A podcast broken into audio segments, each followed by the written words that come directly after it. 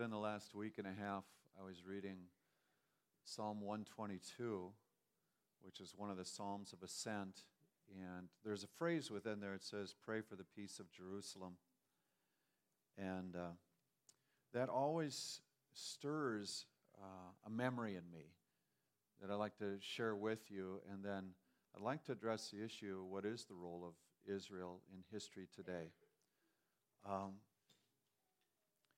in the first church that I pastored uh, in northern Wisconsin, a little town of about 1,900 people, uh, I went there when I was 27 years old and had an older congregation for the most part. Um, you can imagine their thoughts toward a 27 year old. Like, what does he have to say? Um, I didn't realize how significant that was till now, but um, it's, it was true. But within that congregation, I encountered a man in his late 80s who was a very godly person and um, an unusual personality. He would see things in black and white uh, pretty much always. Uh, he wasn't a, a, a, forceful personality, but he had this faith that was amazing. And things functioned through his life different than what I'd heard before. He used to pray over handkerchiefs, send them in the mail to people that were sick, and they'd get healed. I'm going, I never heard of that before. I mean, I saw it in Scripture, you know, a, a, a reference, but I didn't, I didn't know of anyone that ever functioned that way. And he also had this thing where if people were trying to sell houses, they would call him from all over the place and please pray for me. And he'd pray, and those houses would sell. And you're just kind of going, well, that's different. I, you know, it's, it's wonderful, but I'm, I'm not sure I get it. I, why that? He had some amazing stories. Uh, as a, um, he grew up in a day where he used draft horses to, to get things done. I remember him telling that he had used horses uh, in a, a bucket to uh, dig out a basement uh, for his house. And um, this wasn't just a, a, choice thing, but this is what they had. They didn't have tractors. And, and so he had seen dr- drastic changes in, in the way things went. But one time with a horse, he had been kicked in the side of the head and it actually crushed his skull. And as he's laying in his blood, the doctor comes and says, Well, he's going to die. And he goes, No, God's told me I'm going to live.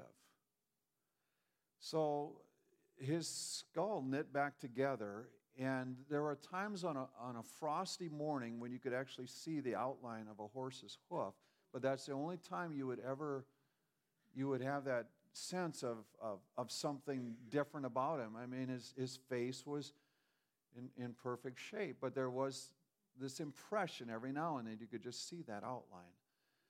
And, uh, you know, you'd kind of marvel at such things.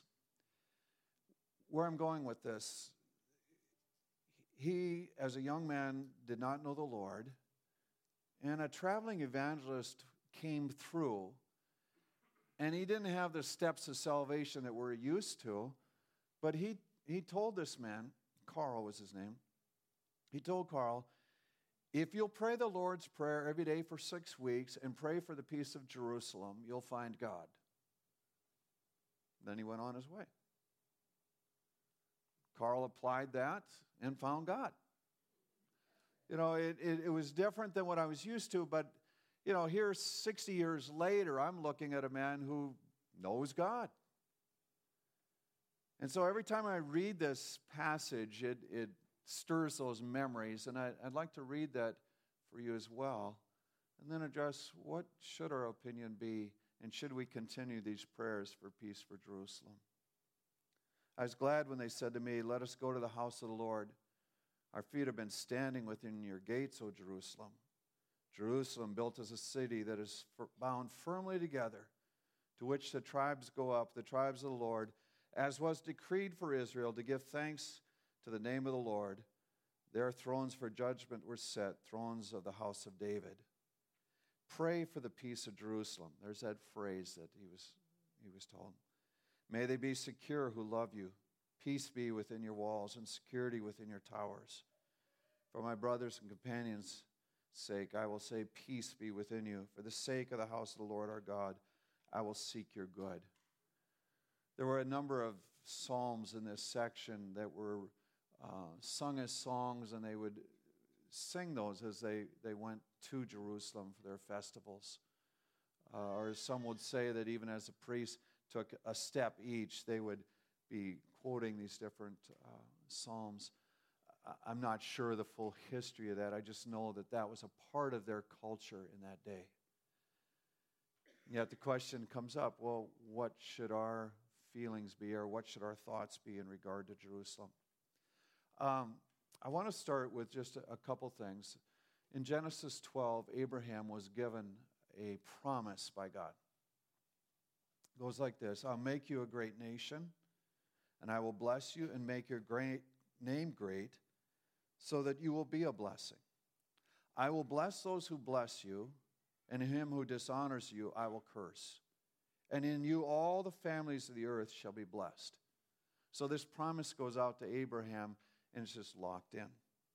In Genesis 17, there's kind of a restatement and, and, a, and a continuance of it. He says, I will establish my covenant between me and you and your offspring, and you throughout their generations, for from everlasting covenant to be, to be God to you and to your offspring after you, and I will give to you and your offspring after you the land of your sojournings, all the land of Canaan for an everlasting possession, I will be their God. So this declaration is made I'm making a covenant, an everlasting covenant. In other words, the promises of God are ongoing forever. And so this is laid out to Abraham. In Jeremiah, there's a continuation of this thought Jeremiah, who is dealing with a people that have turned away from the Lord and Jeremiah is also prophesying are going to be hauled into captivity. Remember, he declares that for 70 years they would be taken away. This same Jeremiah says, Thus says the Lord, who gives the sun for light by day, and the fixed order for the moon, and the stars for light by night, who stirs up the sea so that its waves roar. The Lord of hosts is his name. Saying, the God who controls the sun and the waves and everything else the God who has authority over those things and keeps them in order. If this fixed order departs from before me, declares the Lord, then shall the offspring of Israel cease from being a nation before me forever. So, what's the declaration? When the sun quits shining and the waves quit roaring, then you can anticipate that God's promise is no more for the nation of Israel. Thus says the Lord, the heavens above can be measured and the foundations of the earth below can be explored. Then I will cast off all the offspring of Israel for all that they have done, declares the Lord. So he's going, in all their corruption and foolishness, he says these promises are still relevant. Okay? There's a hope that I carry for myself in such things when I read things like that. When I walk off into foolishness, my hope is that God, who doesn't change, keeps his covenant toward me, and then I, I have the opportunity to return and be restored. That when I'm, uh, you know, when I'm walking that way and I, I have that same hope, particularly like with family members that wander and, and you're going, okay, well, I know that he's a God of restoration and reconciliation, and my prayer is for restoration and reconciliation. Now let's go to the New Testament because here's where some of the question comes in. In Galatians chapter 6, Paul makes a declaration that uh, the Israel of God, and he's referring to New Testament believers. He's saying, in a sense, you're Israel now, you're, you're connected. And in Romans, he, he makes this statement. He says, But a Jew is one inwardly, and circumcision is a matter of the heart by spirit, not by letter. His praise is not from man, but from God. He says, Those that have, a transformed heart are Jewish, been brought in. So the question goes has the New Testament believer replaced this, or is this an addition, or how, do we, how are we supposed to view it? Well, I think it's really essential that when the author of such words, Paul, makes declaration and, and, reveals that clearer as to his thinking, it's important that we go to that, right? I mean, you don't want to grab onto something that somebody said and ignore everything else they've said and say, well, this, he said this. Instead, we go to later on in that same book of Romans and we start to see how he addresses this. In Romans chapter 9, he says, I'm speaking the truth in Christ. I'm not lying. My conscience bears witness with the Holy Spirit that a great sorrow and unceasing anguish in my heart. For I could wish that I myself were accursed and cut off from Christ for the sake of my brothers, my kinsmen, according to the flesh. He's not separating himself and saying, I have no relationship, but he's saying, they're my brothers still. But he goes on, they're Israelites, and to them belong the adoption, the glory, the covenants. He says, the covenants are theirs. And the giving of the law, the worship, and the promises. So he's, he's not saying that they have been separated from these covenants and promises. He's saying it's still a part of who they are. To them belong the patriarchs, and from their race, according to the flesh, is Christ, who is God over all, blessed forever. Amen. But it is not as though the word of God has failed, for not all who are descended from Israel belong to Israel, not all who are children of Abraham, because they are his offspring, but through Isaac shall your offspring be named. So he's saying, without relationship with Christ, they are not fully tied into the Lord at this point. Um, you know, Isaac uh, Abraham had a number of children, but Isaac was the one that was that the promises went through. And so he's saying, you know, there's children connected to Abraham, but at this point they do not have the full benefit of that blessing. But let's go on. Romans chapter 11, he gets back into this even further. Has God rejected his people? By no means. So, is there a, a, a just a, an abandonment? Paul says no. God has not rejected his people whom he foreknew. Do you not know what the scriptures say of Elijah, how he appeals to the God of Israel? Lord, they've killed your prophets, demolished your altars, and I alone am left. They seek my life. He said, There's no one serving you but me. Elijah's in a dark day for Israel, and he's going, I'm the only one left. God says, No, I've, I've got, uh, there's a remnant. He says, I've kept for myself 7,000 men who've not bended their knee. So God said, even in Elijah's day, when Elijah thinks he's the only one left, he's going, No, there's, there's a number who are still attached. There's a remnant that are still connected. He's, he's likening that, Paul's likening that to his day and saying there, there's a remnant going on even now. Let's go on. Um, so I asked, did they stumble in order that they might fall? In other words, their stepping away is that as if it's a permanent destruction and, and moving on. What's he say this time? By no means. That's not how we're to perceive this. If their trespass means riches for the world, if their failure means riches for the Gentiles, how much more will their full inclusion mean? So, what does he see? He sees a remnant going on, but he also sees a time of them coming to Christ. You know, we, we how could it be? Well, that's up to God, doesn't it? I mean, if he's brought them back before, if he brought Gentiles into faith, then certainly God can restore and bring others to him.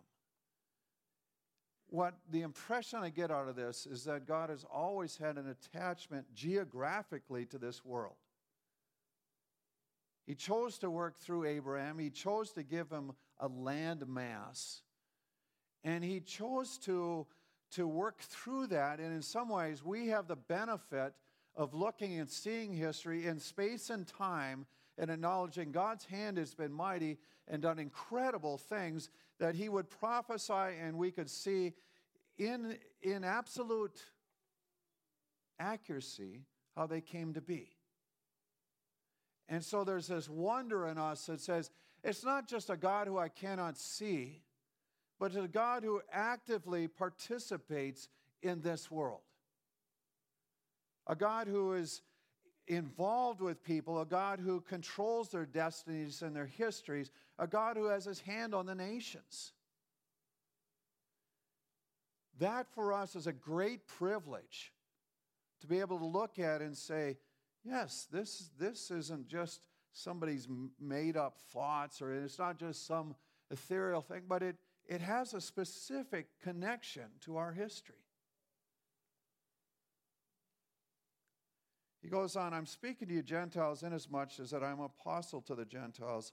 I magnify my ministry in order somehow to make my fellow Jews jealous and thus save some. He has not separated himself from them, but he says, I, I, my heart's desire is that they be drawn back, they be drawn to Christ. For if their rejection means reconciliation of the world, what will their acceptance mean but life from the dead? So he has this hope and this dream saying, I anticipate their acceptance and inclusion. Now he goes into an illustration. If some of the branches were broken off, and you, although a wild olive shoot, were grafted in among the others, now share in the nourishing root of the olive tree, do not be arrogant toward the branches. If you are, remember, it is not you who support the root, but the root that supports you. If you have confidence of your relationship in God that others were broken off, that you might be grafted in, don't get too excited about your place, but be excited about the root that's given you life, giving you nourishment. Then you'll say, Branches are broken off so that I might be grafted in. They were broken off because of their unbelief, but you stand fast through faith. It's been gifted unto you to believe. Note then the kindness and severity of God, severity toward those who have fallen, but God's kindness to you, provided you continue in his kindness, otherwise you too will be cut off. And even they, if they do not continue in their unbelief, will be grafted in. For God has the power to graft them in again. So he's painting a picture saying there is opportunity for this to come back together. For if you were cut off from what is by nature a wild olive tree, he says, you really don't even belong into that branch. They normally don't take wild, well, like in our setting, you don't take a wild apple tree and, and put it into one that's, that's producing good fruit. Generally, wild apple trees don't produce all that great of apples. And so, you know, why would he take a wild olive shoot except that that was God's choice? He says, know that naturally there is a, a shoot that's more appropriate for this setting. Lest you be wise in your own sight, I don't want you to be unaware of this mystery, brothers. A partial hardening has come upon Israel until the fullness of the Gentiles has come. So, what's the declaration? He's saying there is a season for the Gentiles to be gathered, but he also points to something in the future. It says, that day is going to, to at the end, allow the inclusion of Israel in a way that we've not seen, an embracing of Christ. And in this way, all Israel will be saved. It is written, The deliverer will come from Zion. He will banish ungodliness from Jacob, and this will be my covenant with them when I take away their sins. So, Paul is already living past the time of Christ on earth.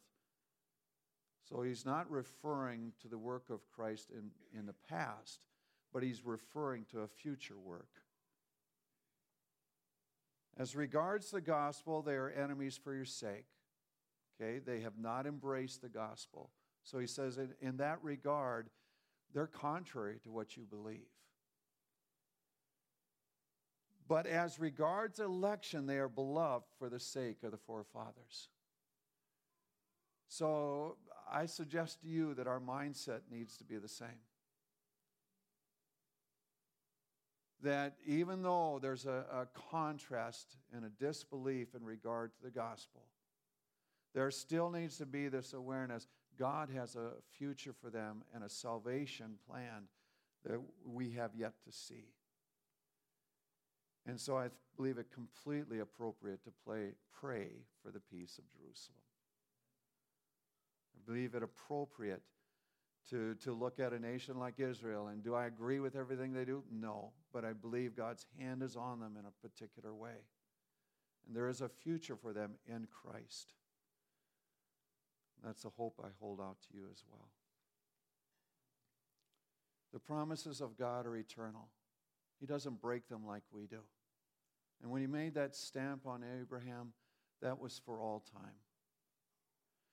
God has chosen to work within a, a particular geographical context.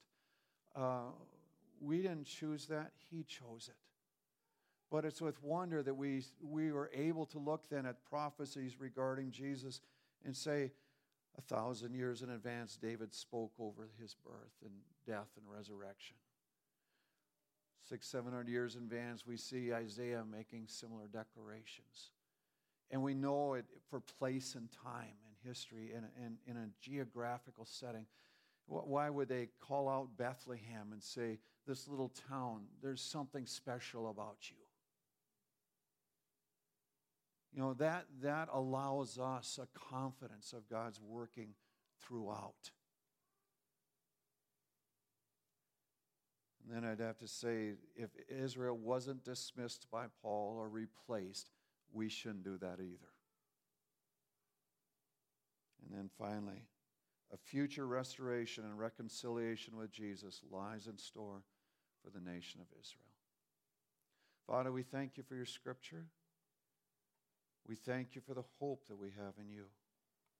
We thank you that you have allowed us to be grafted in through faith in your Son, Jesus Christ. That we have relationship with you. We pray for the nation of Israel. We pray for their making peace with you and their inclusion and acceptance by you. We pray for a restoration that goes beyond anything we've ever seen. Be honored, we pray, in this world. Amen. Can you explain with any kind of rationality the anger that has been toward the Jewish people over centuries? Lies toward Israel even now. I fully anticipate the end time workings will happen around that nation. Anticipate the Antichrist to be vocalized in Jerusalem. I anticipate that Jesus will return this point in time in Israel. What an incredible thing that we are a part of history and get to see it unfold position your heart in a place that's where God's heart is. People fully embraced what Jesus is what is doing, who He is. No, but there's coming a day when they will. What an awesome thing.